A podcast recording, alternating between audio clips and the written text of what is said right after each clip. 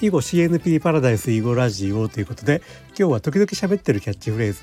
2000年以上の歴史を持ち世界70カ国以上で楽しまれてる囲碁というのをね、まあ、検証してみたいと思いますと,、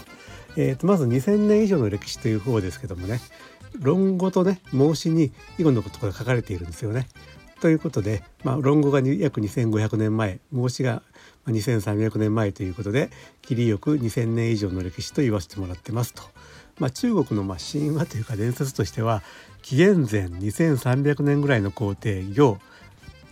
行帝がですね、えー、と自分の子供春に、えー、の教育のために囲碁を発明したということになっててそうなってくるとまあ4,000年以上の歴史ということになるんですけどもまあちょっとさすがにそこは伝説神話の世界なんで、まあ、控えめに2,000年以上というふうに言わせてもらってます。えー、と次はね世界70カ国以上で楽しまれているという方なんですけども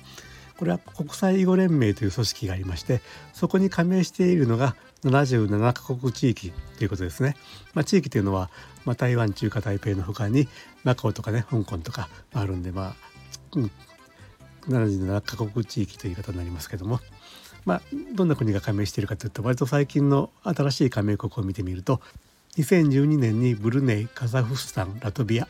2015年にイラン2016年にアイスランド2017年にジョージアっていうふうなね国々になってますと。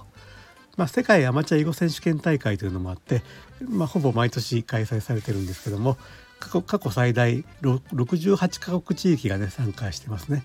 3大会続けて68カ国地域が参加したことがありました。えー、ということで、まあ、世界70カ国以上で楽しまれているともね、まあ、決して持ってるわけじゃないですよということでした。